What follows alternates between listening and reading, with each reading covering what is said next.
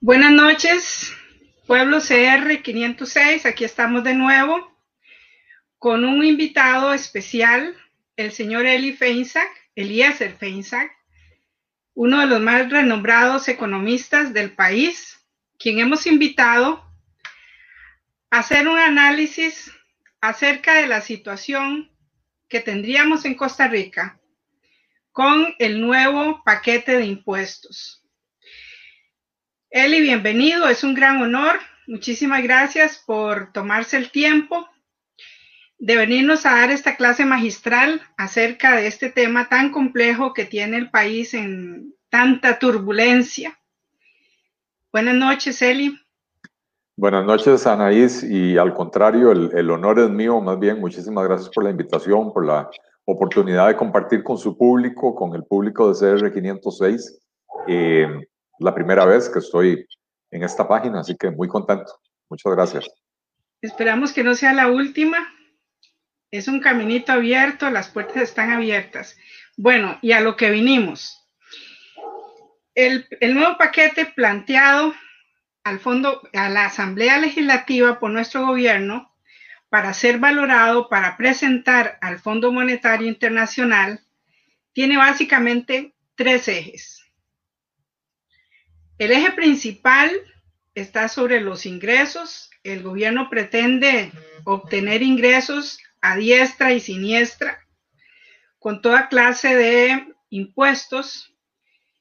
El impuesto a las transacciones financieras, a los bienes inmuebles, que las transacciones financieras serían tasadas generales, o sea, para todo, comprar frijoles, hacer una transferencia, pagar a pagar el pan, una simple móvil, todo sería tasado con un 0.3. Los bienes inmuebles aumentan y se triplican y aumentan del 0.25 al 0.50. 0.75. 0.75, perdón, aumentan en 0.50, alcanzarían el 0.75, o sea, tres veces de lo que ya tenemos vía municipalidades. Valga la aclaración que las transacciones financieras serían vía bancos, habría un 25% a la Lotería Nacional, se tasarían la renta y salarios de cooperativas y salarios, habría una disminución en la carga patronal, pero los ingresos ocupan un 80% de toda esta propuesta. Es decir, el gobierno quiere ingresos, ingresos, ingresos, para ponerlo de una forma sencilla. Por el lado del gasto nos hace una propuesta añeja, reciclada, porque se basa en una regla fiscal que ya estaba aprobada, estaba bastante picoteada, bastante recortada, una ley de empleo público que se viene hablando desde hace tiempo, así que no hay ninguna novedad. Y hay seis proyectos de infraestructura, básicamente uno de que, es un proyecto viejo del que se habla desde la época de Oscar Arias, que es la ciudad gobierno, y otros cinco basados en alianza público-privada de carreteras que ni siquiera están a la vista. Es decir, esta parte de generar inversión de, de parte del Estado es bastante incierta y bastante poco clara. Y entonces, Eli, con esto a la vista, nos gustaría una primera opinión antes de entrar a concretar en ciertos eh, puntos específicos. Antes de entrar, antes de entrar em, en materia, dice Carlos Bolaños. Eli, es un comentario pues eh, que, yo considero un poquito grosero Dice, el hombre del plan, el pseudo, lo cambió. El pseudo economista defendiendo el plan fiscal a capa y espada. Está muy, muy equivocado, Carlos, porque eh, Eli en las redes nos ha manifestado claramente cuál es su posición anterior y posición actual. Eli, ¿qué dices a esto, por favor? Al comentario de, don Carlos Bolaño, nada más infórmese mejor, no tengo nada más que decirle. Este, eh, y con respecto a la propuesta del gobierno, eh, eh, Anaís, ni siquiera en mis peores sueños y en mis peores imaginaciones se me ocurrió que el gobierno fuera a presentar algo tan, pero tan re malo. Eh, es una propuesta absolutamente nociva, es una propuesta asesina de la actividad económica, es una propuesta que si se llegara a aprobar tal como se, presentó, eh, eh, implicaría profundizar la recesión económica, em, con lo cual jamás lograremos disminuir el, el, desempleo, que ya lo tenemos casi en un 25%, el subempleo, que es otro 25%, el hecho de que el 15% de, los, de las personas que estaban en la fuerza laboral abandonaron la fuerza laboral, lo cual quiere decir que eh, dejaron de buscar trabajo porque se dieron por vencidos en este entorno. Eh, de que dentro de ese 24,4% de desempleo, las mujeres presentan casi un 31% de desempleo. Y entonces nos presentan una propuesta que pretende eh, recaudar, es decir, pegarle un mordisco a la economía costarricense de un 5% del PIB. Para poner las cosas en perspectiva, porque habrá gente que dirá 5% no es mucho. Este, la recaudación del gobierno el año pasado ascendió a más o menos 14,75%, o sea, digamos 15% para redondear. Esta reforma pretendería aumentarla en un tercio, o sea, aumentar esa recaudación en un 33% para llevarla del 15 al 20 de un solo golpe. Eso sería absolutamente asesino de la actividad económica. Sí, sí, esto es muy grave. Tomemos en cuenta que venimos entrando en un nuevo régimen en un nuevo régimen de impuestos que pasamos de un impuesto de ventas a un IVA. Este IVA realmente sí es mucho más fuerte que el sistema anterior. Entonces estamos entrando de un régimen ya fuerte a algo mucho más fuerte en una recesión mucho mayor que la de los años 80. Entonces, sumada la recesión más el golpe de entrada que, que, genera una recesión por sí misma, de este nuevo paquete del IVA por el 13%, entonces tenemos que al subir al 20% es realmente devastador. Es devastador, definitivamente. Así es. Este, de, de hecho, Anaí, si uno analiza, se va un poquito para atrás, en, en, la década, a ver, en el 2009 tuvimos una crisis económica internacional. Eh, en la década antes de esa crisis, la economía costarricense venía creciendo a un ritmo de 5,5, casi 6% del PIB cada año. Sea, tenemos un crecimiento del 5, en promedio 5.8, 5.9% del PIB. Viene la crisis del 2009. La decisión del gobierno en ese momento, el gobierno de Oscar Arias, fue incrementar el gasto público para sostener la demanda, eh, según para capear la crisis, ¿verdad? Eh, porque en la crisis el consumo privado disminuye, entonces el gobierno dice, yo voy a gastar más para, para, para que las empresas sigan produciendo. Eh, lo que pasa es que creció tantísimo el gasto, que se, el gasto público, que se empezó a estrujar al sector privado. Para que el gobierno pudiera gastar tanto, había que sacar cada vez más del bolsillo de los costarricenses. Más y más impuestos, sí. Así es, las tasas de interés subieron, etcétera, ¿verdad? Y entonces el crecimiento en la década posterior al 2009 eh, el crecimiento ya no fue de, de 5.8 o 5.9, sino que fue de apenas 3,5% anual.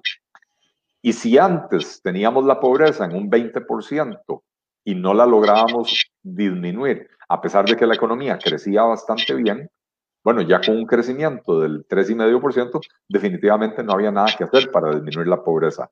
Pero lo que sí pasó fue que se nos disparó el desempleo, porque la economía, al crecer lentamente, no generaba suficientes empleos para absorber a todas las personas que entran al mercado laboral cada año. Las personas que se gradúan. Además del desempleo que ya estaba vigente antes de todas estas entradas. Correcto. Hay, hay un punto en el que quisiera enfatizar, Eli, y es que cuando asumió Oscar Arias Sánchez, y aquí es necesario dar nombres, la situación fiscal estaba relativamente estable. A partir de, no estaba muy bien. Exacto, sí, está, había un superávit de un 0.5. Es decir, había más ingresos que gastos de gobierno. Era una, una, situación, una salud financiera del país muy buena y propiciaba el crecimiento. Dos años después de que entró este señor, se aumenta el gasto hasta el día de hoy. Así es. Hasta el día de hoy. Eh, es importante señalar esto porque hubo un presidente, uno de estos dos últimos, que dijo, es que a mí me heredaron un déficit fiscal. ¿Hasta dónde se puede heredar un déficit fiscal, Eli? Eh, bueno, aquí hay un tema, digamos que es teórico, que eh, el déficit fiscal no se hereda, porque el déficit fiscal es una cosa que se acumula a lo largo de un año. Y entonces el 31 de diciembre a, medio, a, medianoche, al pasar a ser las 12.01, el déficit fiscal en ese momento es cero. Y se empieza a acumular otra vez a lo largo del año. Entonces, cada año el déficit que se acumula es responsabilidad del gobierno que está en el lugar. Entonces, esa es una primera observación.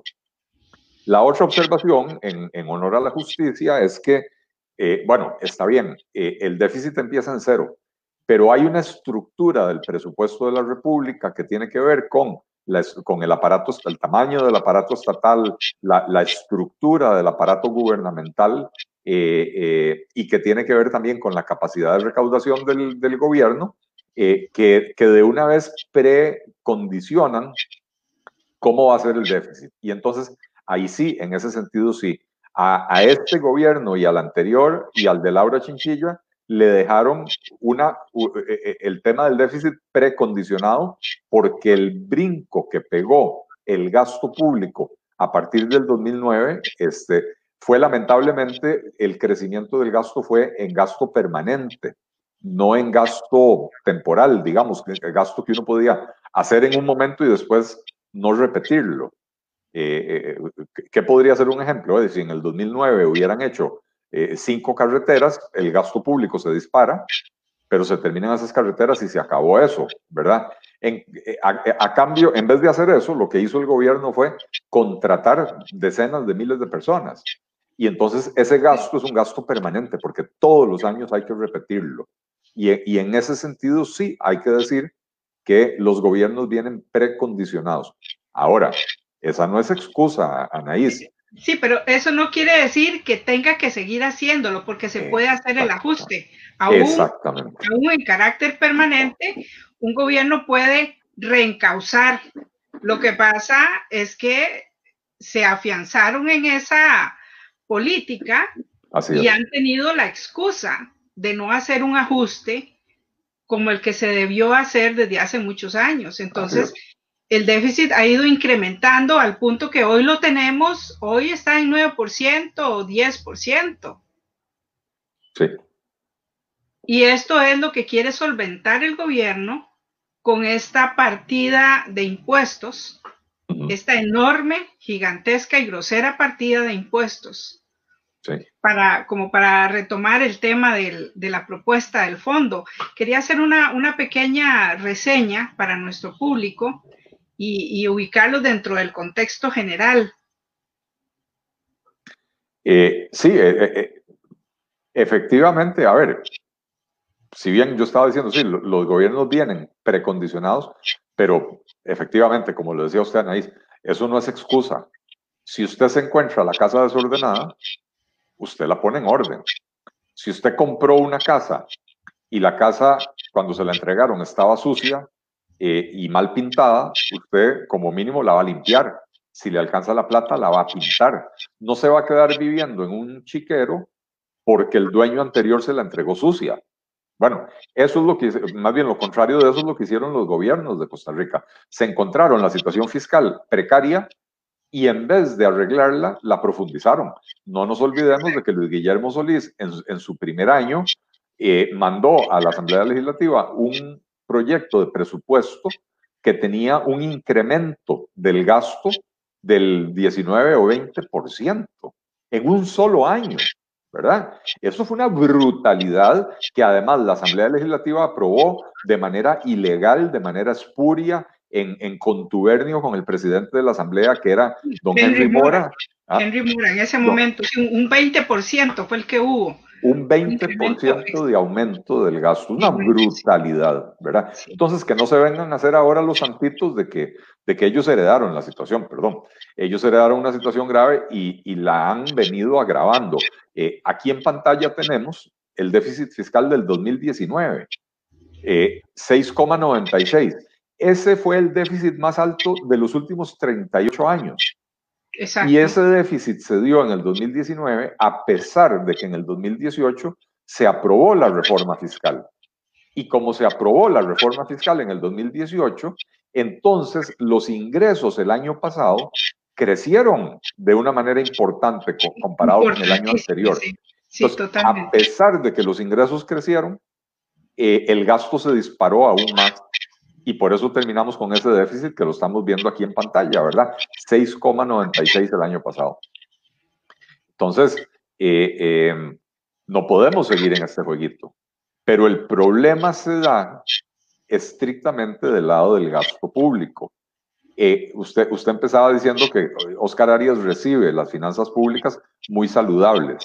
De hecho, en el 2007 y 2008, el gasto público representaba entre 15 y 15 y medio por ciento del PIB. Y los ingresos también andaban entre 15 y 15 y medio por ciento del PIB. Por eso había esos pequeños superávits que usted mencionó, ¿verdad? A partir del 2009, el gasto público se dispara.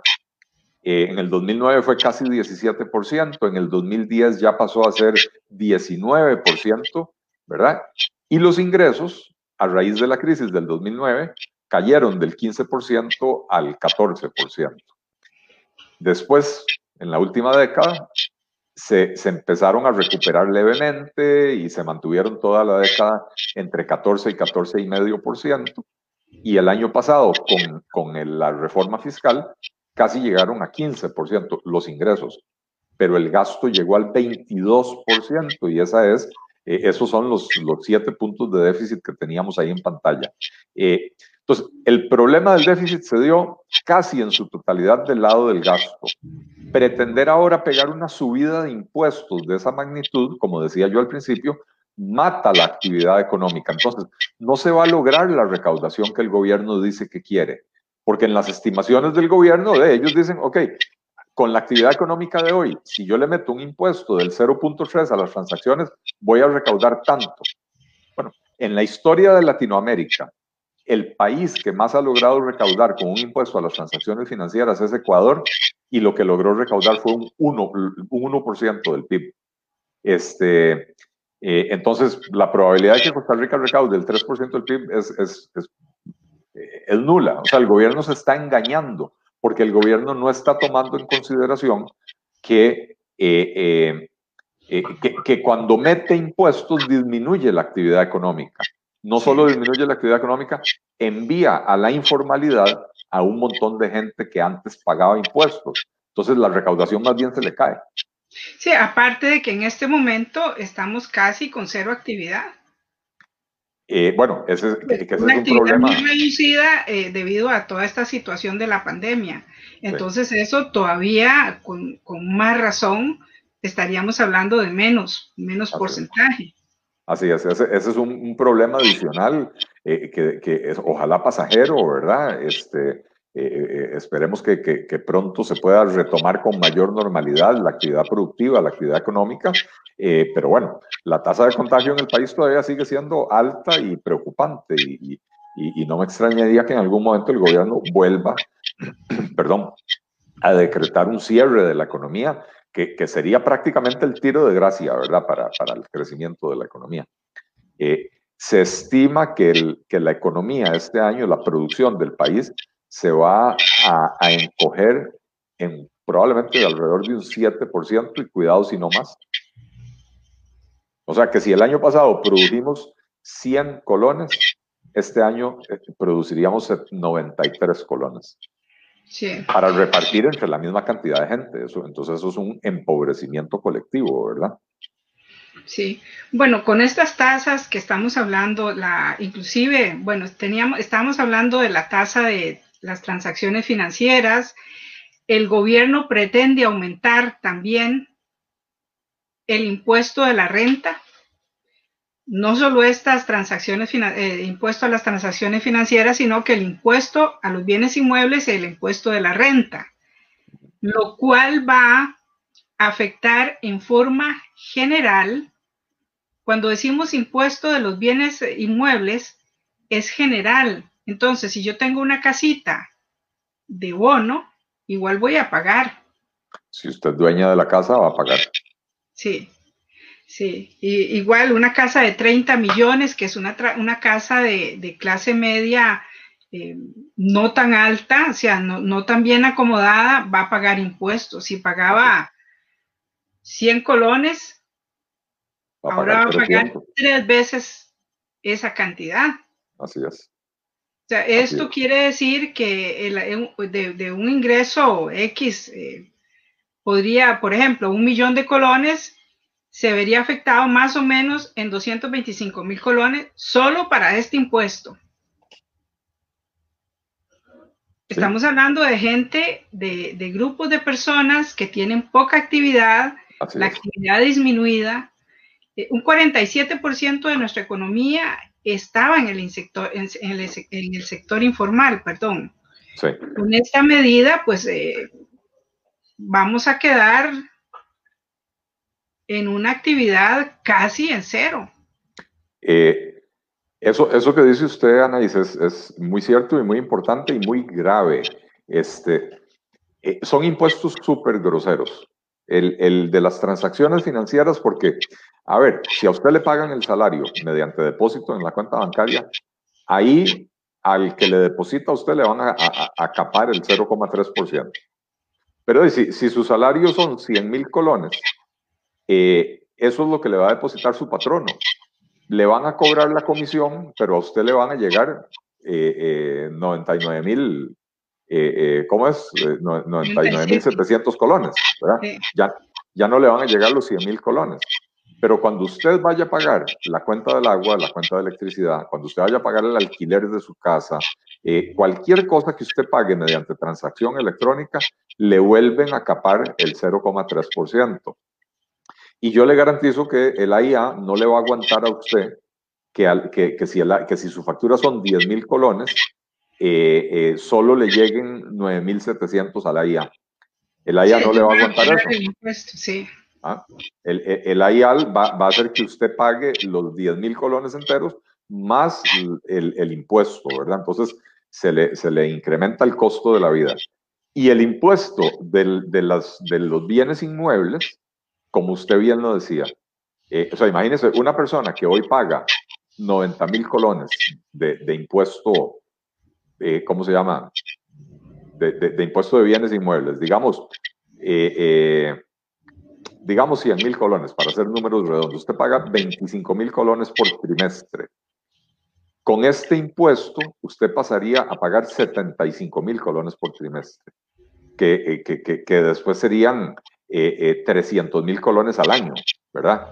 Entonces, en vez de pagar 100 mil, paga 300 mil, con un agravante, y es que su casa, si usted vive en su casa, es un activo que no le genera ingresos. Eh, porque cuando a uno le meten impuestos sobre la actividad productiva, y, no estoy diciendo que eso sea bueno, pero si usted tiene un flujo de dinero que le está entrando y, y, y eso le produce una ganancia, entonces si le quitan una parte de la ganancia, a usted siempre le queda otra parte de la ganancia. Si le, si le quitan una parte mayor, usted se enoja, pero siempre le queda una parte de la ganancia. De eso paga usted el impuesto. Pero en el caso del impuesto de los bienes inmuebles, el bien inmueble no le genera a usted el ingreso. Y entonces es un gasto adicional que le va a aparecer a usted, ¿verdad? Que usted va a tener que pagar de otras fuentes, de su salario, por ejemplo. Entonces, es importantísimo eso que usted está diciendo. Imagínese que le van a quitar eh, eh, eh, el triple de lo que hoy le quitan del impuesto de los bienes inmuebles. Eh, entonces el consumo de las personas va a caer porque la plata solo va a alcanzar para pagar impuestos Si el consumo de las personas cae, la actividad de los productores cae porque no pueden producir tanto si no lo, si no lo logran vender, ¿verdad? Si la actividad de los productores cae, el empleo cae, porque ¿para qué voy a mantener yo una planilla con 10 trabajadores si solo estoy vendiendo la mitad del pan? ¿Verdad? Y así se hace una, una bola de nieve, un círculo vicioso que profundiza la recesión económica y entonces no hay, no hay cómo recuperar el desempleo, no hay cómo recuperar el crecimiento económico, por lo tanto se destruye riqueza, se destruye empleo y la propuesta del gobierno, insisto, es una propuesta asesina, absolutamente asesina. Sí, este tejido social que teníamos, que hemos hecho durante décadas, que nos llevó a tener, por ejemplo, 3 millones de turistas, exportaciones eh, de toda clase de, del agro, de toda clase de productos del agro, esto tomó décadas formar. Con este tema de la pandemia, ¿qué es lo que ha sucedido? Poco a poco, bueno, hoy abro, mañana cierro, mañana vuelvo a abrir, mañana, pasado mañana vuelvo a cerrar, con esto no se puede hacer ninguna planificación y con esto es que ha desaparecido una gran cantidad de empresas. Eh, toda la gente que dependía de, por ejemplo, los estudiantes, la manifestación de hoy, toda esta gente está quedando prácticamente fuera porque o perdieron el carro, perdieron la tienda, perdieron el equipo que estaba prendado por pagar impuestos, por pagar patentes. Eh, en este sentido, el Estado se ha comportado además de todo, de una forma inconsciente porque eh, ha tenido que seguir pagando todas, todas, todas las facturas, marchamos, todas estas son erogaciones que muchas van al Estado y que el Estado felizmente los ha estado recibiendo. Entonces, realmente se ha fulminado la, eh, este tejido empresarial que ha tomado décadas y décadas y décadas formar. Ahora, esto que tomó décadas formar, ¿cuánto tiempo nos va a tomar rehacer? Y luego, ¿cómo lo vamos a rehacer con esta carga tan extrema? Ve lo que dice aquí, eh, quería tomar este comentario de Oscar Arturo Álvarez Vargas, que viene a hacer eh, en relación a todo esto, dice, ¿por qué no se habla con, ¿por qué solo se habla contra el aparato estatal en lugar de buscar una eficiente recaudación fiscal, una verdadera reactivación económica? Eh, no estoy seguro que entendí la pregunta. O sea, está, está sugiriendo que con mejorar la recaudación fiscal se reactiva la economía. Él lo que dice es que no hablemos de disminuir el Estado, no hablemos contra las acciones que está haciendo el Estado, o sea, no critiquemos al Estado. Digámosle al Estado que, mejoremos la recaudación fiscal y con eso se va a arreglar el problema. Bueno, para mí esto es un, un, punto importante porque el Estado está invirtiendo 200 millones de dólares, el Hacienda está invirtiendo 200 millones de dólares en un equipo. Y aquí nos viene con un paquete fiscal, con un paquete de impuestos que van a cobrar las municipalidades por un lado, que van a cobrar los bancos, por el otro lado, está cayendo en un sistema ajeno al de Hacienda. Si Hacienda está haciendo esta gran inversión y lo que sucede, Oscar, es que es imposible para Hacienda. Hacienda tiene como 95 sistemas, todos que no se comunican uno con el otro. Por eso es que no puede hacer una, eficiente recaudación fiscal. Eso es una de las razones. Yo, creo que hay algo más importante de fondo, Anaís, que, es importante que, que don Oscar y, los demás oyentes eh, eh, entiendan. Eh, muchas veces los problemas de recaudación se dan porque el sistema en sí es tan complejo que es imposible de fiscalizar, pero además se vuelve imposible el cumplimiento cabal de las reglas. En Costa Rica, antes de la aprobación de la reforma fiscal del 2018, había 105 impuestos vigentes. Eh, de esos 105 impuestos, hay 5 que recaudan el 90% del, total de lo que se recauda. El impuesto a la renta, el impuesto em, el IVA, eh, el impuesto selectivo de consumo, eh, el impuesto de los combustibles y, no me acuerdo ahora cuál otro, aduanas o, el impuesto de los vehículos automotores, una cosa así por el estilo, ¿verdad? Este, y entonces usted tiene otros 100 impuestos que solo le recaudan el 10%. Para cobrar cada impuesto usted tiene que tener todo un sistema eh, eh, montado, ¿verdad? Con funcionarios, con administradores, con eh, fiscalizadores, con auditores, etcétera, ¿verdad? Entonces usted tiene una estructura carísima para cobrar solo el 10% de lo que recauda elimine esos impuestos y entonces ahí sí usted puede agarrar a los funcionarios que usted antes tenía dedicados a impuestos que no reditúan nada, a fiscalizar los impuestos que sí rinden y entonces va a poder disminuir la evasión. Pero además, si usted pasa de 105 impuestos a 5 o 10, el cumplimiento se vuelve mucho más sencillo. Es que también eso es algo que hay que tomar en consideración. Una empresa que quiere cumplir cabalmente con la legislación tiene que tener un ejército de contadores y eso tiene un costo. Y ese es dinero que las empresas estarían invirtiendo en mejorar sus procesos productivos, en crecer, en ampliar sus instalaciones, en contratar más personal y lo, lo están desviando a cumplimiento tributario.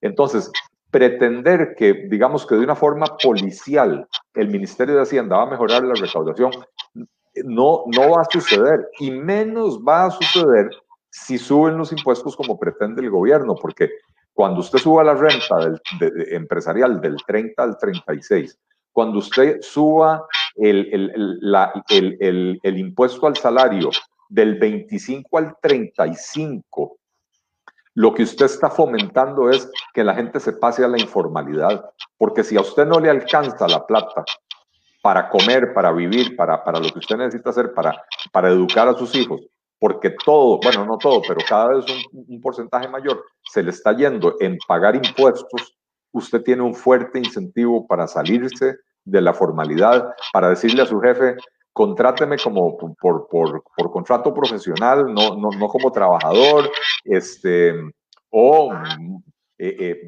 lo que a mí ya me ha pasado, que ya lo he visto.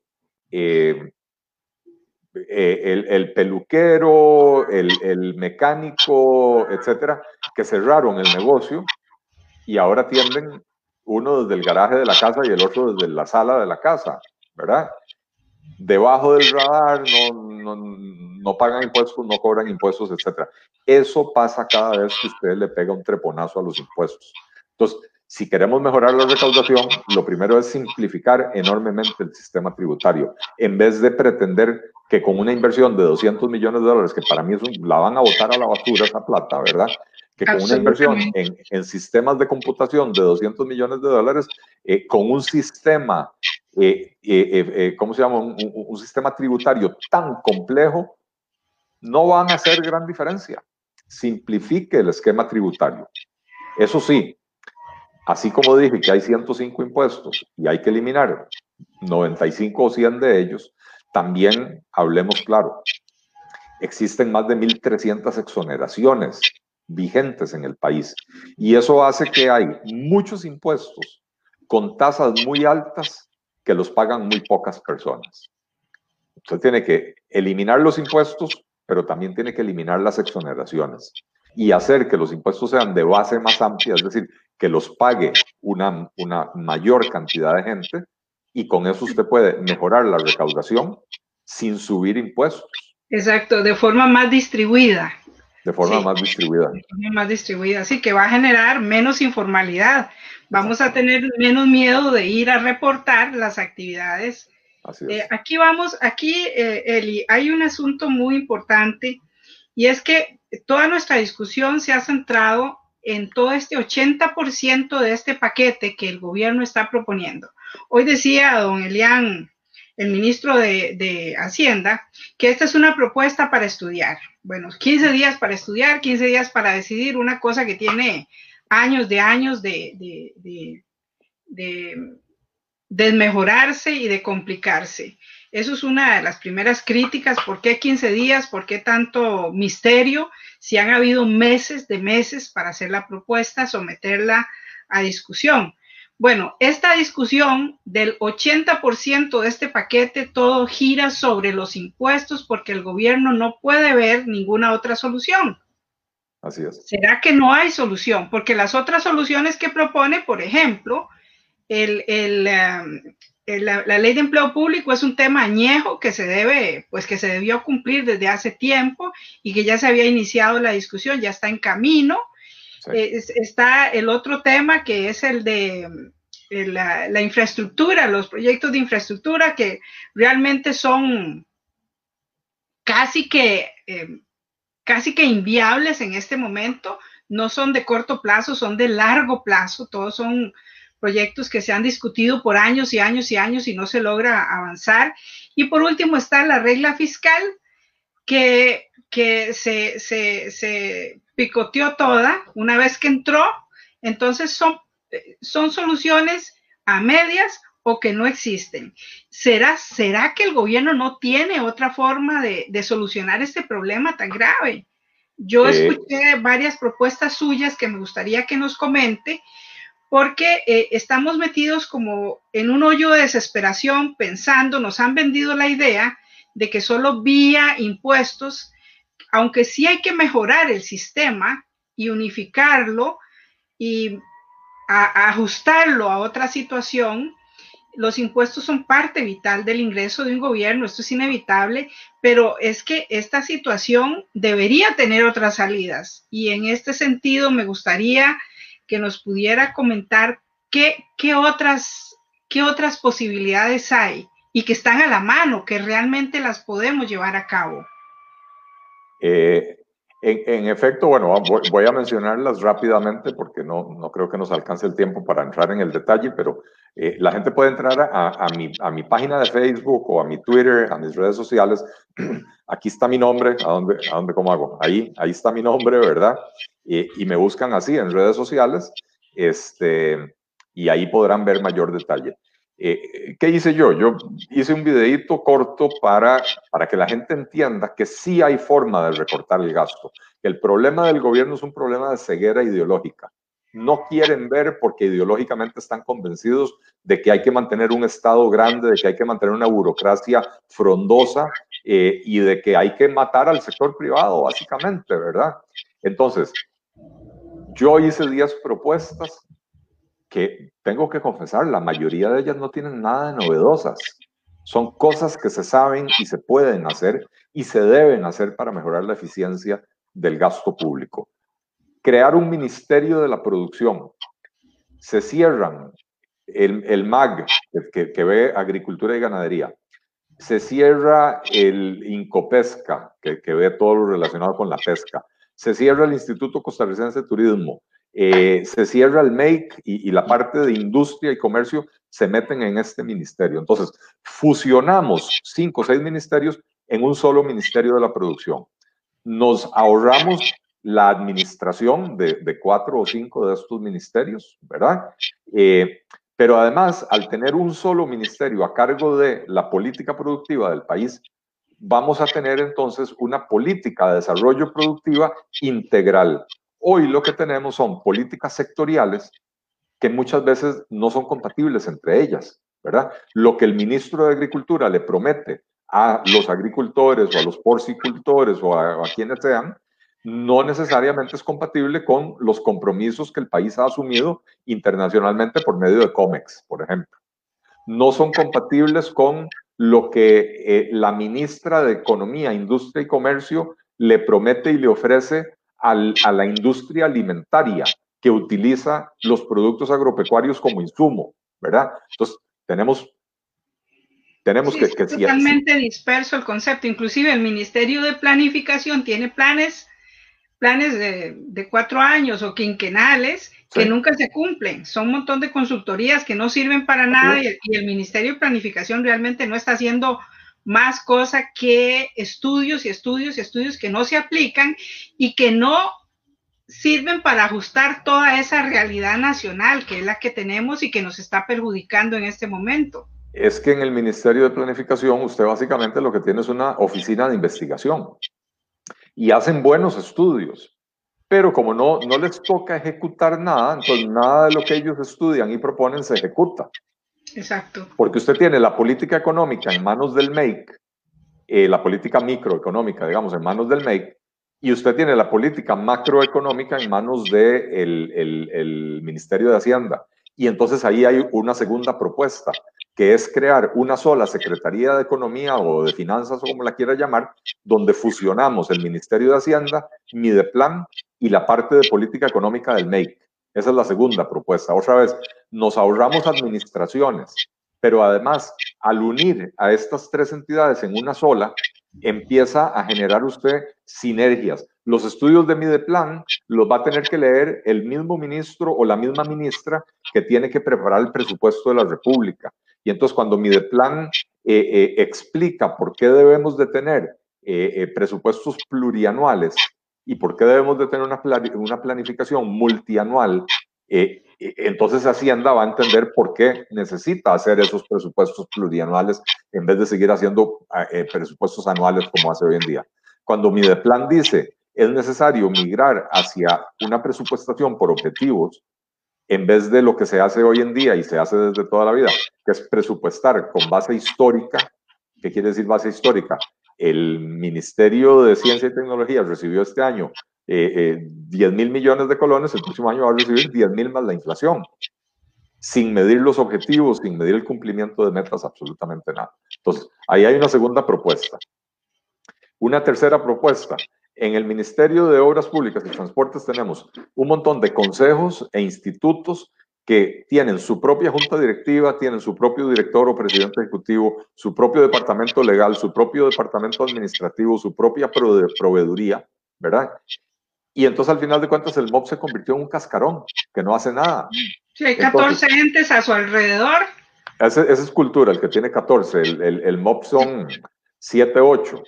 Entonces agarremos el Consejo de Transporte Público, el Consejo de, de Seguridad Vial, el Consejo Nacional de Concesiones, INCOP, eh, eh, mm, ¿verdad?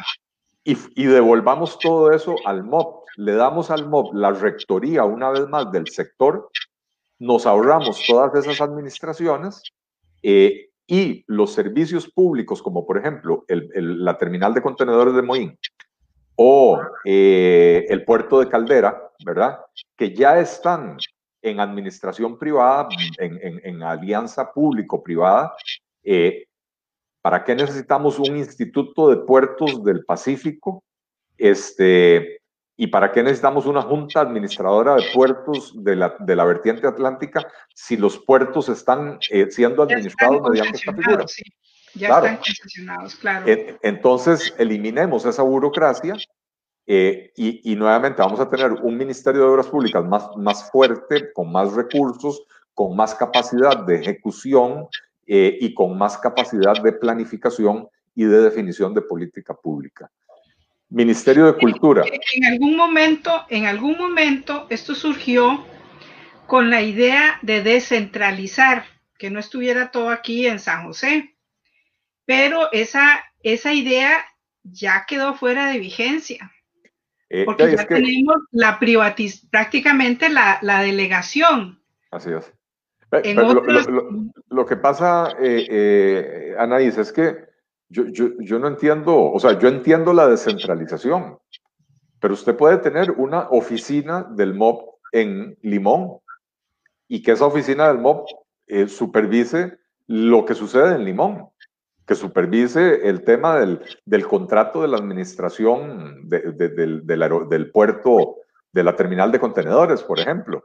Eh, yo tampoco creo que todo tiene que estar centralizado en San José, pero no tenemos que crear nueva burocracia con junta directiva, con director o presidente ejecutivo, con auditor, con, con eh, eh, insisto, departamento legal, departamento de proveeduría, departamento de recursos humanos, y nos estamos gastando un platal duplicando las cosas, ¿verdad? No están haciendo realmente mayor tarea, porque la tarea la está haciendo el concesionario. Exactamente, exactamente. Este, después tenemos el, el, Ministerio de Cultura, que lo, lo empezamos a mencionar. Es relativamente pequeño, ¿verdad? Aquí el ahorro no es tan grande, pero igual hay que hacerlo. Eh, el Ministerio de Cultura es un cascarón vacío. que no tiene prácticamente funciones. ¿Por qué? Porque tiene 14 entes adscritos independientes, algunos de ellos con su propia junta directiva, todos ellos con su director ejecutivo, con su presupuesto, con su, con, nuevamente, departamento legal, administrativo, recursos humanos, etcétera. Eh, entonces hay que fusionar otra vez todo esto en el Ministerio, en el Ministerio de Cultura. La administración de los servicios, por ejemplo, el Teatro Nacional. El Teatro Nacional hoy tiene una burocracia tan grande que los camerinos del teatro se han convertido en oficinas y bodegas de la burocracia.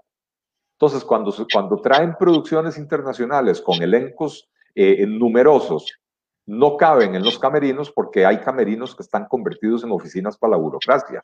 Además, en condiciones insalubres, porque los camerinos están abajo, en el sótano, sin ventilación natural, sin iluminación natural y con un riesgo de fuego, de incendio enorme, ¿verdad? ¿Y por qué sucede eso? Porque el Teatro Nacional tiene su propia estructura administrativa, su propia junta directiva y su propio impuesto que lo financia, ¿verdad? Y entonces, claro, como reciben, eh, no recuerdo, es el 6 o 7% de, de, de la facturación de todos los eventos culturales del país, les permite contratar funcionarios a lo loco, ¿verdad?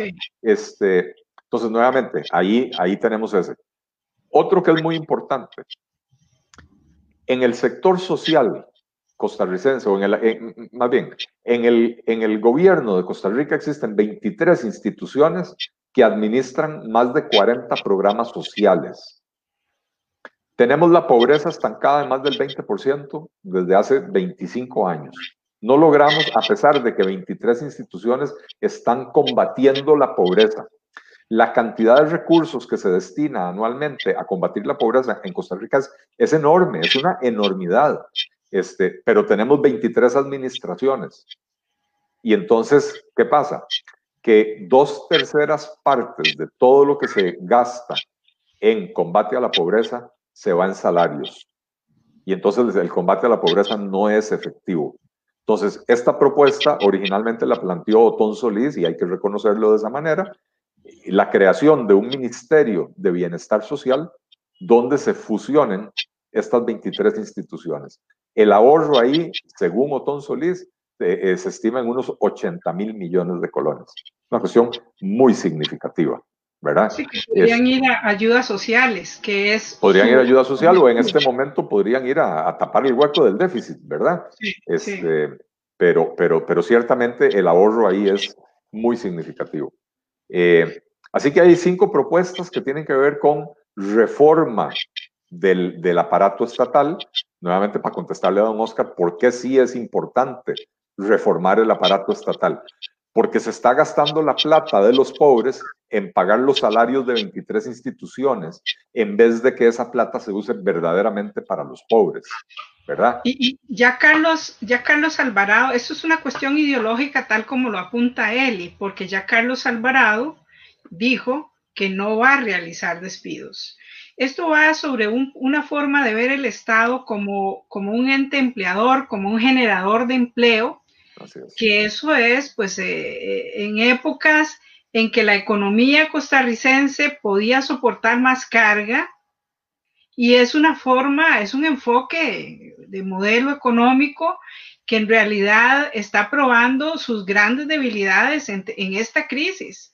Resulta que todos estos eh, miles y miles, son 350 mil empleados los que tiene el gobierno, todos estos tienen un ingreso varias veces superior al promedio del sector privado, es decir, están creando una situación de desigualdad, realmente hay una burbuja ahí, realmente están creando una burbuja, ¿cómo se crea la burbuja inmobiliaria? Los precios de los, de los bienes inmuebles son altísimos, igual el Estado está creando esta distorsión de mercado y esta, y este, esta desigualdad. Por generar empleo está, está creando un contrasentido. Y el efecto al final es gastar millones y millones que está sobre nuestras espaldas. Y hoy, hoy por hoy, se niega rotundamente porque dice que no va a realizar despidos masivos. Hizo una mueca ahí hoy, hoy firmó un, decreto para reducir una de las instituciones para, para trasladarla, pero, pero eso es todo. Es, es un esfuerzo poco consistente, poco, poco real y poco ajustado a la realidad que estamos viviendo en este momento. Hacen, hacen cambios simbólicos para, que, para, para poder decir, no, mire, pero yo cerré una institución, o yo, yo fusioné una institución, pero tenemos 300, otras 321. Entonces no basta con una, y sobre todo una pequeñita, ¿verdad? Este, esto que usted señala, Anaís, es, es, es muy importante y es muy preocupante. Eh, Costa Rica se ha vuelto en los últimos 15 o 20 años uno de los países más desiguales del mundo en términos de la distribución del ingreso. Y organismos como la CEPAL, la Comisión Económica para América Latina, y la OCDE han señalado que el principal elemento causante de desigualdad en Costa Rica es la política salarial del empleo público es precisamente el, Estado quien debería ser quien promueve lo contrario, precisamente lo contrario. Así es.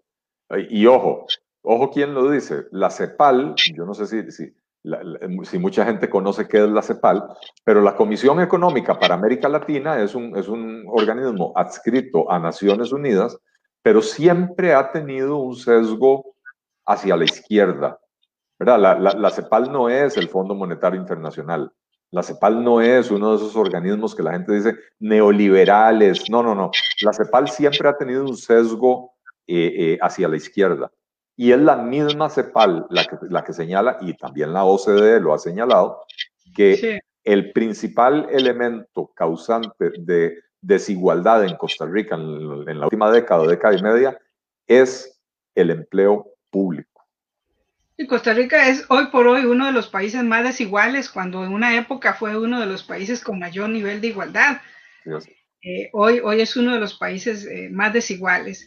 Así que vamos eh, siempre girando sobre el mismo problema que es el gasto público. El gasto público es todo este tema. El gasto público es lo que se debería controlar con más responsabilidad eh, yo considero que realmente es, un modelo económico ya obsoleto. Ya Costa Rica tiene que replantearse, tiene que replantearse su modelo económico. Si bien es cierto, estamos basados en las exportaciones, hay muchos temas que se mantienen de aquella época de, de, buena, de buenas finanzas o de buen crecimiento, aunque no tan buenas finanzas, había mucho crecimiento económico Hoy nuestra nueva realidad, nuestra nueva normalidad después de COVID, pues eh, plantea muchos problemas. Aquí, aquí yo quiero eh, retomar un tema de hace rato Alejandra Hidalgo Montero. Es, ella es una líder comunal, es una líder, una fuerte líder comunal que pregunta si, eh, le pregunta a Eli si las reservas monetarias del Estado se podrían usar o no para reactivar la economía? Es una, es una muy buena pregunta porque andan por ahí algunos populistas proponiendo que eso se haga y, es, y, lamentablemente es una idea peligrosísima. Eh, en primer lugar hay que entender varias cosas.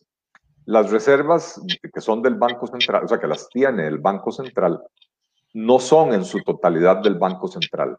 Hay aproximadamente 8 mil millones de dólares. De esos 8 mil millones, 3.000 o 3.500 en realidad pertenecen a los bancos que están obligados a depositar eh, esa parte, que es el encaje mínimo legal, eh, en el Banco Central. Entonces esa plata no la pueden tocar porque es, es propiedad privada. Si la tocaran sería delito, ¿verdad? Aparte hay una ley específica sobre este tema. Es un tema también que... Así es. Bueno. Eh, por ley no se puede tocar. En efecto, no se puede tocar las reservas para, para, para, para financiar al gobierno, etcétera pero digamos, si fuera algo conveniente, valdría la pena promover la ley. Yo lo que estoy es explicando por qué no es algo conveniente, ¿verdad? Pero bueno, esa, esa, parte, esa parte que es como un 40%, eh, no le pertenece al Banco Central, el Banco Central no lo puede tocar.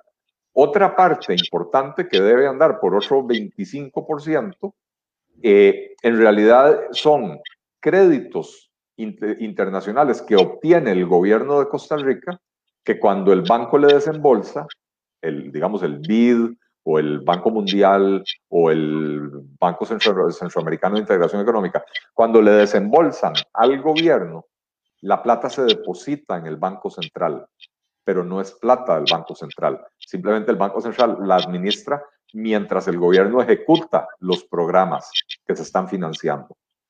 Y entonces al final nos quedan otros, tal vez, 2.000 o 3.000 mil eh, millones de dólares que sí son reservas del Banco Central.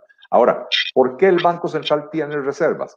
Porque la misión fundamental del Banco Central es garantizar la estabilidad de la moneda, la estabilidad de, precios eh, y proteger a la moneda contra ataques especulativos. Entonces, el banco necesita tener ese dinero ahí como una política disuasoria. Ojo que para cualquiera de nosotros hablar de 2 mil o 3 mil millones de dólares es, es toda la plata del mundo. Pero cuando ustedes se ponen a ver las listas de, de, los ricos más ricos del mundo, ¿verdad? las personas más ricas del mundo, hay personas que tienen 150 mil millones de dólares, 200 mil millones, 35 mil millones de dólares. Y entonces son, son personas que si quisieran venir a provocar un caos en Costa Rica, eh, dedican una parte pequeñita de su fortuna y pueden ellos ganar un montón de plata. ¿Cómo? Vienen y traen un montón de dólares, provocan una caída del tipo de cambio, ¿verdad? Compran más dólares cuando el tipo de cambio está bajo y luego retiran todo ¿verdad? Para, eh, para provocar una devaluación. lo dije al revés, lo dije al revés. Vienen y compran dólares, provocan una devaluación, ¿verdad? Este, y, y, ¿cómo se llama? Compraron los dólares baratos, provocan la devaluación, los venden cuando están caros. Se los compramos caros y los, y, y los eh, eh, ¿cómo se llama? Y, donde, donde ellos los venden, vuelven a provocar que el tipo de cambio baje. Eso pasa, ese tipo de especulación pasa alrededor del mundo, ¿verdad? Y entonces el Banco Central tiene que tener la reserva para decirle a las personas, a, los especuladores, ojo, las personas los capitales golondrina que se llaman. Los capitales golondrina. Eh, eh, entran y salen, entran y salen, solo vienen a beneficiarse de ese movimiento, por eso se le llama golondrina. Así entran y salen. Eh, en efecto, así es. Y entonces, si el Banco Central no tiene reservas, ese capital golondrina puede venir a hacer desgracias aquí en Costa Rica. Cuando el Banco Central tiene reservas, entonces la gente dice, bueno, una cosa es apostar a la segura porque el Banco Central no puede defenderse y otra cosa es hacer una apuesta para desestabilizar la moneda costarricense eh, y cómo se llama, y que el Banco Central tenga reservas y pueda defender la moneda costarricense. Entonces, si yo soy el especulador, podría perder mucha plata. Entonces, mejor a ese país no voy. ¿Verdad? Entonces, es importantísimo que el Banco Central conserve sus reservas para lo que la ley dice que es su función fundamental, que es garantizar la estabilidad de precios y la estabilidad cambiaria de la moneda costarricense. Si nos ponemos a jugar de casita, a gastar esa, esa plata para otra cosa que no, para lo que no es, vamos a terminar con un problema más grande. Sí, como ha hecho Venezuela, Argentina, que han terminado con problemas gravísimos. Correcto. Aquí hay otra consulta, hay un comentario de Gabriela Elizondo Mejías que dice, ¿para qué van a despedir tanta gente si no hay cómo reubicarla? Es decir, que hay, hay veces dice que administrar el personal es lo que se debe hacer. Y si ya definitivamente las personas no se pueden acomodar a sus puestos y producir, pues entonces que se vaya. Yo quisiera hacer un comentario aquí antes de darle la palabra a Eli, porque yo he sido profundamente crítica de, de la burocracia. La burocracia tiene secuestrado al país entero. La burocracia tiene como fin a sí mismo y por sí mismo. La burocracia media, sobre todo la, de nivel medio, es la que nos tiene en un nivel de estancamiento, eh, esta tramitología escandalosa que tiene este país a través de leyes innumerables, se han sentado a pensar cómo complicar más. Imagínense que, que en este momento Hacienda, por ejemplo, tiene un sistema de computación que es eh, el sistema TICA para pagar los impuestos de los aranceles de importación. Entonces, un contenedor que va a ser revisado es marcado por una persona con un marcador azul, verde, porque esta persona bueno, probablemente no se le ha asignado nada más o, no sé si, si, si no sabrá hacer otra cosa, pero esto lo pude ver en la aduana de Caldera, por ejemplo. Y si no le puso la marquita azul al formulario, no pasa el formulario. O por ejemplo, eh, en traducciones oficiales, hay, hay, funcionarios en el Ministerio de, de Salud que dicen es que el decreto de las traducciones dice que la firma tiene que estar al lado izquierdo de los timbres. Bueno, ya se eliminaron los timbres, pero si no está al lado izquierdo, rechaza el documento. Estamos secuestrados por esta mentalidad burócrata y el desarrollo del país se ha visto mermado. Yo considero que el que se tiene que ir, que se vaya. ¿Por qué? Porque le está haciendo un, un grave perjuicio a todo el sector productivo, que es el 87% de la producción nacional. El gobierno no produce, en realidad no está produciendo lo que debería, pero sí está produciendo suficiente entrabamiento como para hacernos un país con un gran riesgo legal, por ejemplo. Costa Rica es uno de los países con el mayor riesgo legal porque cualquier cosa se convierte en aquello, un mundo, un pleito con la Contraloría, otro pleitazo con, con todos los hijas que hay en este país. Y al final van a la corte y resulta que es que le faltaba ponerle el sello de tal porque se lo puso a la izquierda o a la derecha. Estoy haciéndolo un poquito dramático, pero en realidad esa es la situación que tenemos, una burocracia extrema que está generando gastos que todos, entre todos, tenemos que pagarlo. Cuando vamos a comprar el pan, pagamos para, para, para que estos burócratas se aferren más a su silla. Es verdad que hay gente valiosísima que son esos los que nos han hecho progresar, los que nos han dado la vía para cambiar, pero también es verdad que el gobierno está repleto de 300 y pico de instituciones repetidas, redundantes y muchas obsoletas. Y dentro de esta categoría están muchos funcionarios. Yo cuando voy a un banco, les digo, a un banco estatal y no rinden, eh, me vuelvo y les digo, realmente ustedes se merecen la privatización, ¿verdad? porque en la empresa privada no nos permiten. En el primer pestañeo buscan una persona con mayor eficiencia. Es, eso es uno de los temas, la eficiencia, el rendimiento, el desentrabamiento. Ha habido que hacer toda una legislación nueva para poder para poder obligar todo este aparato y toda esta estructura complejísima a ceder, a ceder y dejar que el país camine. Mire, para hacer un proyecto de construcción son 3.500 pasos que hay que hacer. 3.500. Y en cada paso hay un montón de funcionarios involucrados que ni siquiera se cruzan entre ellos. Y cada uno tiende a crear su propio imperio, su propia legislación. No, esto no es así. Las huelgas en Europa, las huelgas de cuello blanco, son gravísimas. Cuando llegan y dicen, yo voy a aplicar la ley tal cual está, como estos que hacen en el Ministerio de Salud, que tiene que poner el, el sello al lado izquierdo o la firma al lado izquierdo de tal cosa, el país no puede caminar, no camina. No hay forma de que camine. Y esto es lo que está haciendo esa burocracia extrema. Pues yo sé que Eli tiene mucho que decir al respecto, de, de lo que es la eficiencia del Estado. Sí, bueno, eh, eh, esas cosas que usted señala, Anaís, eh, son producto precisamente, bueno, producto de un montón de cosas, ¿verdad? De la existencia de una maraña regulatoria que es imposible de superar. Pero ¿por qué existe esa maraña regulatoria? Porque los funcionarios que hay en exceso tienen que justificar su existencia y la forma de justificar su existencia es que solo ellos pueden poner el sello del color que tiene que ser, ¿verdad?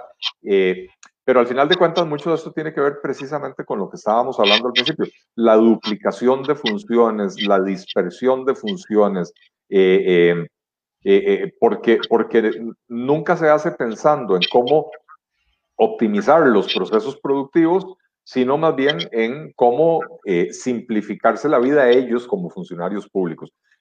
Yo solo pongo el sello del, del lado izquierdo. Mi compañera es la que pone el sello del lado derecho. ¿verdad? mi, compañera no está hoy, yo no se lo puedo poner. Mire, pero el, pero el, sello está ahí en el escritorio. Sí, pero yo no se lo puedo poner, solo mi compañera se lo puede poner. Y mi vida es poner sellos del lado izquierdo y además con tinta roja, ¿verdad? Eh, eh, y se vuelven muy importantes en, en, A ver, por eso es tan importante reducir la burocracia estatal. Y ojo, para, para referirme a la pregunta de la, de la señora o de la muchacha, no, ahora no, me acuerdo el nombre, este, eh, mis propuestas que mencioné aquí no son propuestas que pretenden generar un gran desempleo. Sí, algunas personas van a perder el empleo, pero en una institución bien organizada, eh, Ministerio de Agricultura, la mayoría de la gente que trabaja en el Ministerio de Agricultura debería ser la gente que está en el trabajo, lo que llamamos el trabajo sustantivo del ministerio los técnicos agropecuarios, los extensionistas, los de transferencia tecnológica, etcétera, ¿verdad? Eh, y la burocracia per se, los administrativos, deberían de ser los menos. Y si vamos a fusionar al MAG, al MEIC, al INCOPESC, al turismo en una sola institución, entonces los trabajadores en las áreas sustantivas van a permanecer. Yo no puedo pretender que un técnico agropecuario me resuelva los problemas de un hotelero del sector turístico, ¿verdad? Entonces yo tengo que tener especialistas en turismo, especialistas en, en, agricultura, en ganadería, tengo que tener especialistas en, en turismo acuático, lo que sea, ¿verdad? Todo eso queda. Donde se disminuye sí un poco es en el área administrativa, precisamente en lo que es la burocracia.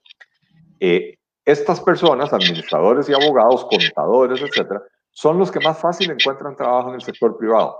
Pero por supuesto esto hay que hacerlo de la mano de políticas que fomenten el crecimiento económico, porque si no, tiene razón eh, eh, la, persona que plantea la pregunta, es, eh, estos desempleados no van a poder ser absorbidos por la empresa privada si no hay crecimiento económico. Entonces, no podemos plantear una escalada de impuestos equivalente a 5 puntos porcentuales del PIB. No podemos porque matamos la economía, pero sí necesitamos a fuerzas eh, racionalizar el gasto público, no provocando despidos masivos, pero sí, digamos, estilizando la figura un poquito, perdiendo unos kilitos por acá y otros por allá, sin irse al extremo de, eh, eh, de perder tanto peso que uno se pone en su propia salud en peligro. ¿verdad? Eh, pero es importantísimo hacerlo. Eh, decía ella que, que a veces lo que hay que hacer es sostener al personal.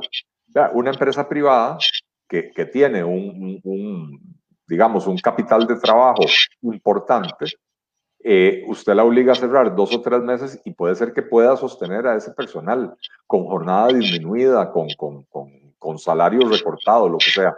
Eh, pero si después de dos o tres meses no hay perspectiva de reapertura, de, de, de, poder volver a producir, eventualmente llega el día en que la empresa privada dice, señores, yo no puedo sostener la planilla porque no estoy generando ingresos, no tengo con qué pagarles, tengo que despedir. Bueno, ¿qué le está pasando ahora al gobierno?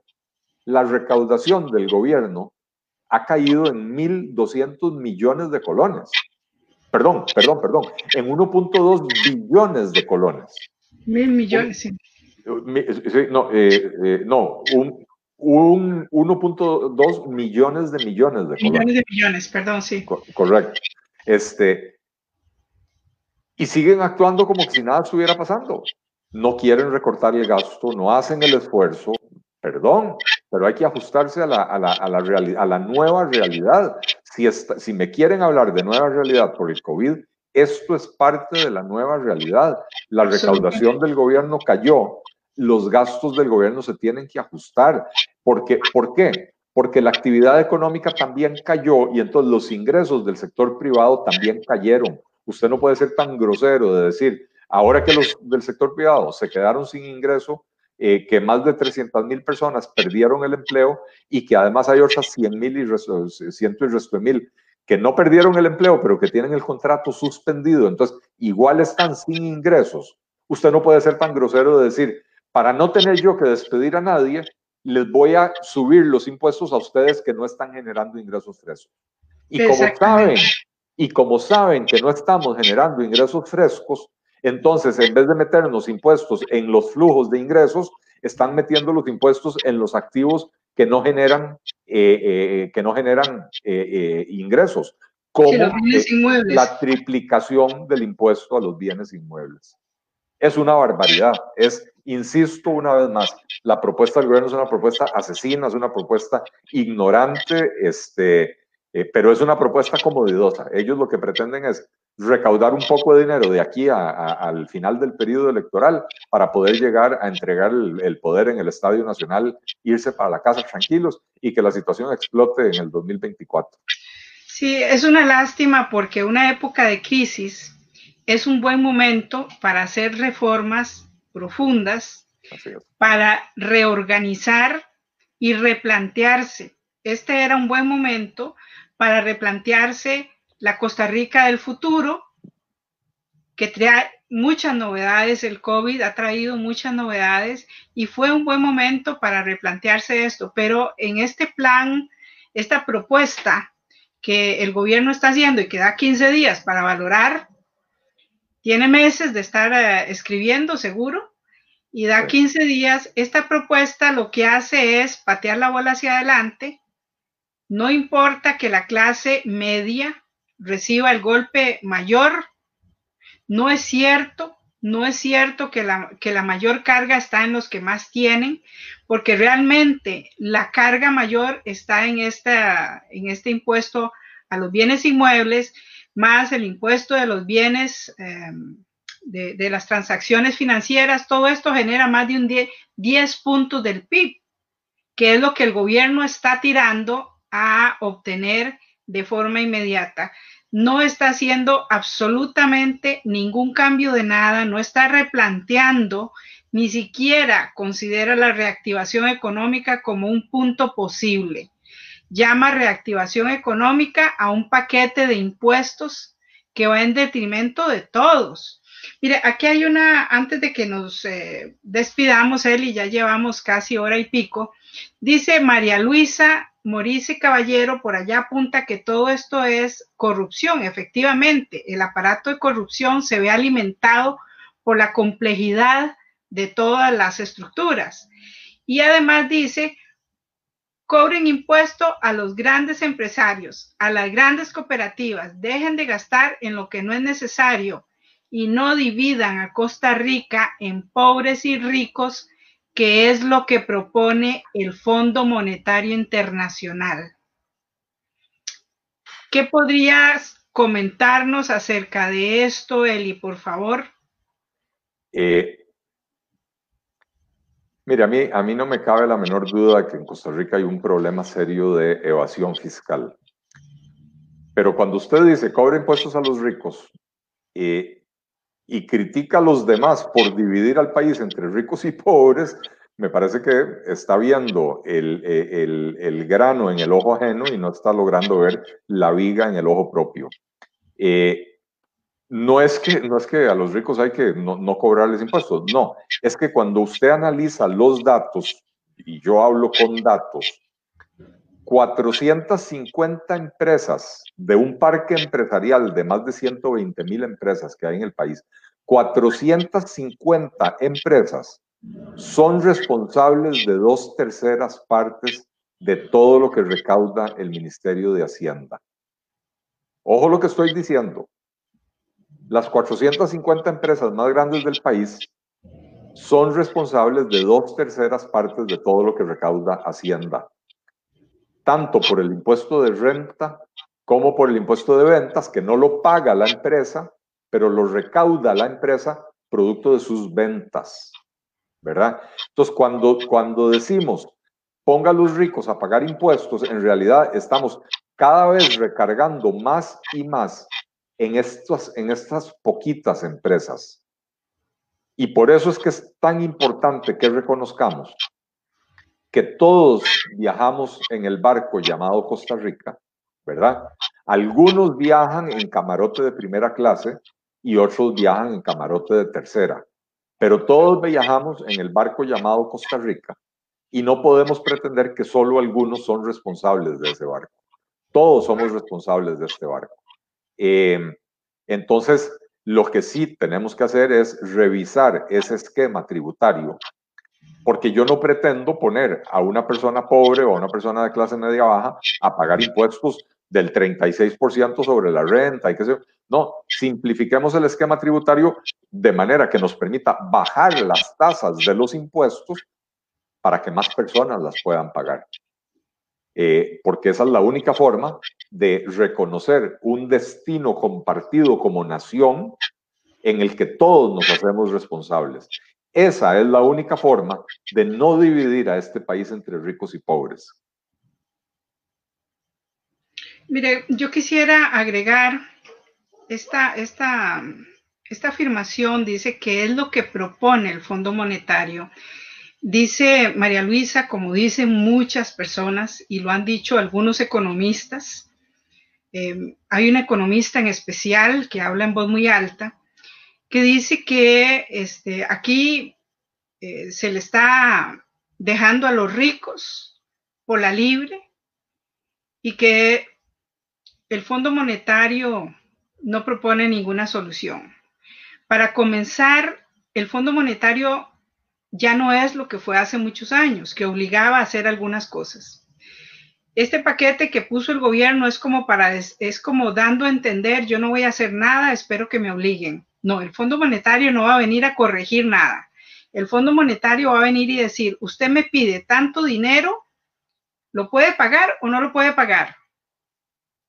El Fondo Monetario no se mete en la política pública, no va a venir a decirle a Carlos Alvarado, mire, usted está cobrando una cantidad de impuestos desalmada que va a lanzar a la pobreza a la clase media.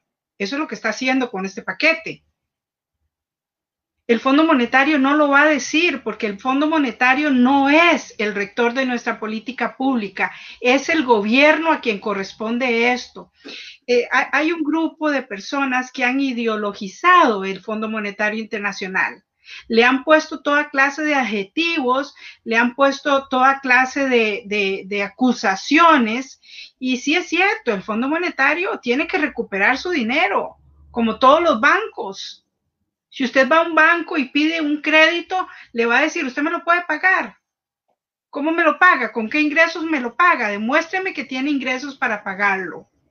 Entonces, eh, yo no, no es que esté a favor ni esté defendiendo eh, lo que el Fondo Monetario diga, Simplemente el Fondo Monetario es un ente al que hemos acudido y al que el gobierno está acudiendo en este momento para mejorar su imagen, para luego ir a pedir otros préstamos, porque este sorbito, esta gotita de dinero que está pidiendo, no va a tapar toda la problemática que tenemos son unos 2.700 millones de dólares en total cuando en realidad se ocupan como 10 mil millones. Entonces, eh, ¿qué va a hacer con el resto? Va a ir con esta imagen cuando el Fondo Monetario, si le dice que sí, lo cual yo creo que no lo va a hacer, con este paquete irresponsable no lo va a hacer, pero supongamos que el Fondo Monetario le dijera que sí. Entonces, bueno, tal vez mejora su imagen y va a otros entes a pedir otro poco de dinero para terminar de rellenar todos los huecos que tiene.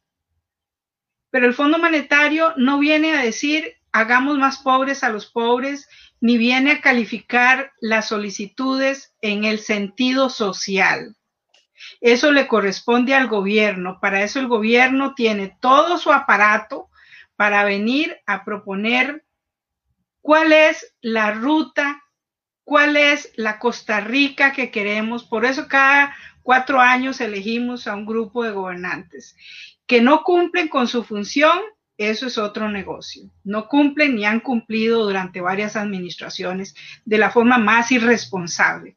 En cuanto a las grandes cooperativas, pues sí, claro, hay unas 20 y resto de cooperativas que son financieras, que son bancos en realidad, eh, siempre sale rascando la, la, cooperativa Dos Pinos, son como 12 cooperativistas los que reciben esa gran millonada. El resto son proveedores. No es que los lecheros sean cooperativistas, son proveedores de la, de la cooperativa Dos Pinos. Entonces, ese tipo de cooperativas que, que generan tantísimos ingresos, pues es bueno eh, que sí, que sí paguen un poco impuestos y, y, lo van a pagar. Ya ha llegado el momento en que eso, eso no tiene marcha atrás. Pero yo quisiera eh, que no satanicemos a las empresas, porque son las empresas las que generan más del 80% de los ingresos del país, de la producción del país. Entonces, bueno, eh, Eli, eh, si nos das una última, pues son muchos los temas que nos quedan pendientes.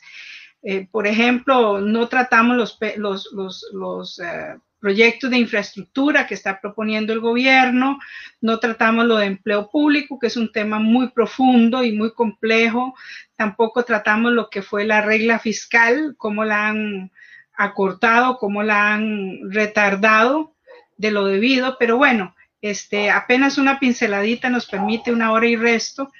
Eh, quisiera pues que nos des una, una, una, despedida y una recomendación final eh, para cerrar ya el programa y agradecerle a todos los que se mantuvieron hasta ahora.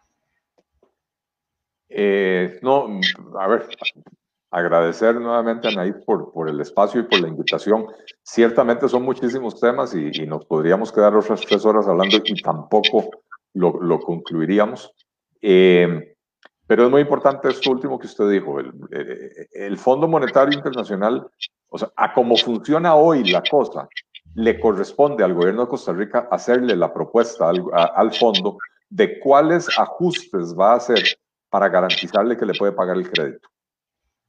Eh, después el fondo verá si le gusta o no le gusta la propuesta, si la acepta, si cree que esa propuesta va a generar los recursos necesarios para, para, repagar, perdón, para repagar el crédito. Pero es el gobierno de Costa Rica el que tiene que plantearle al Fondo Monetario Internacional su, su propuesta, su paquete de medidas de ajuste para eh, garantizarle al fondo que le paga, le repaga el crédito, ¿verdad? Eh, entonces, consejos, informémonos bien.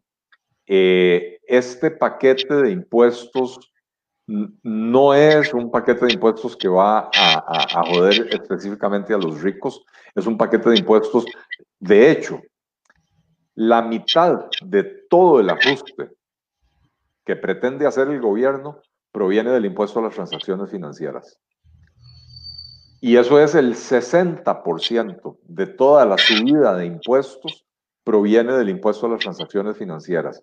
Y ese es un impuesto que lo va a pagar usted cuando va a sacar plata del cajero automático. Ese es un impuesto que lo van a hacer pagar a usted cuando le depositan su salario en la cuenta del banco. Ese es un impuesto que le van a cobrar a usted cada vez que usted entre a su cuenta bancaria por internet y pague el agua, la luz, el teléfono y el alquiler, ¿verdad? Y el 60% de la, de, la, de la subida de impuestos es ese impuesto únicamente. Entonces, no se deje engañar. Este no es un paquete para joder a los ricos. Yo no propongo un paquete para joder a los ricos, pero no se deje engañar porque no es eso. Este es un paquete que le va a pasar una factura altísima y carísima al pueblo costarricense, especialmente a la clase media, especialmente a la clase media, porque las clases más bajas no están tan bancarizadas, entonces no van a ser tantos. Y aún así, los obreros de construcción, por ejemplo, nadie les paga ya en efectivo, les depositan en el banco. Entonces, como mínimo, al, ir a, retirar el dinero en el cajero automático, les clavan el impuesto, ¿verdad?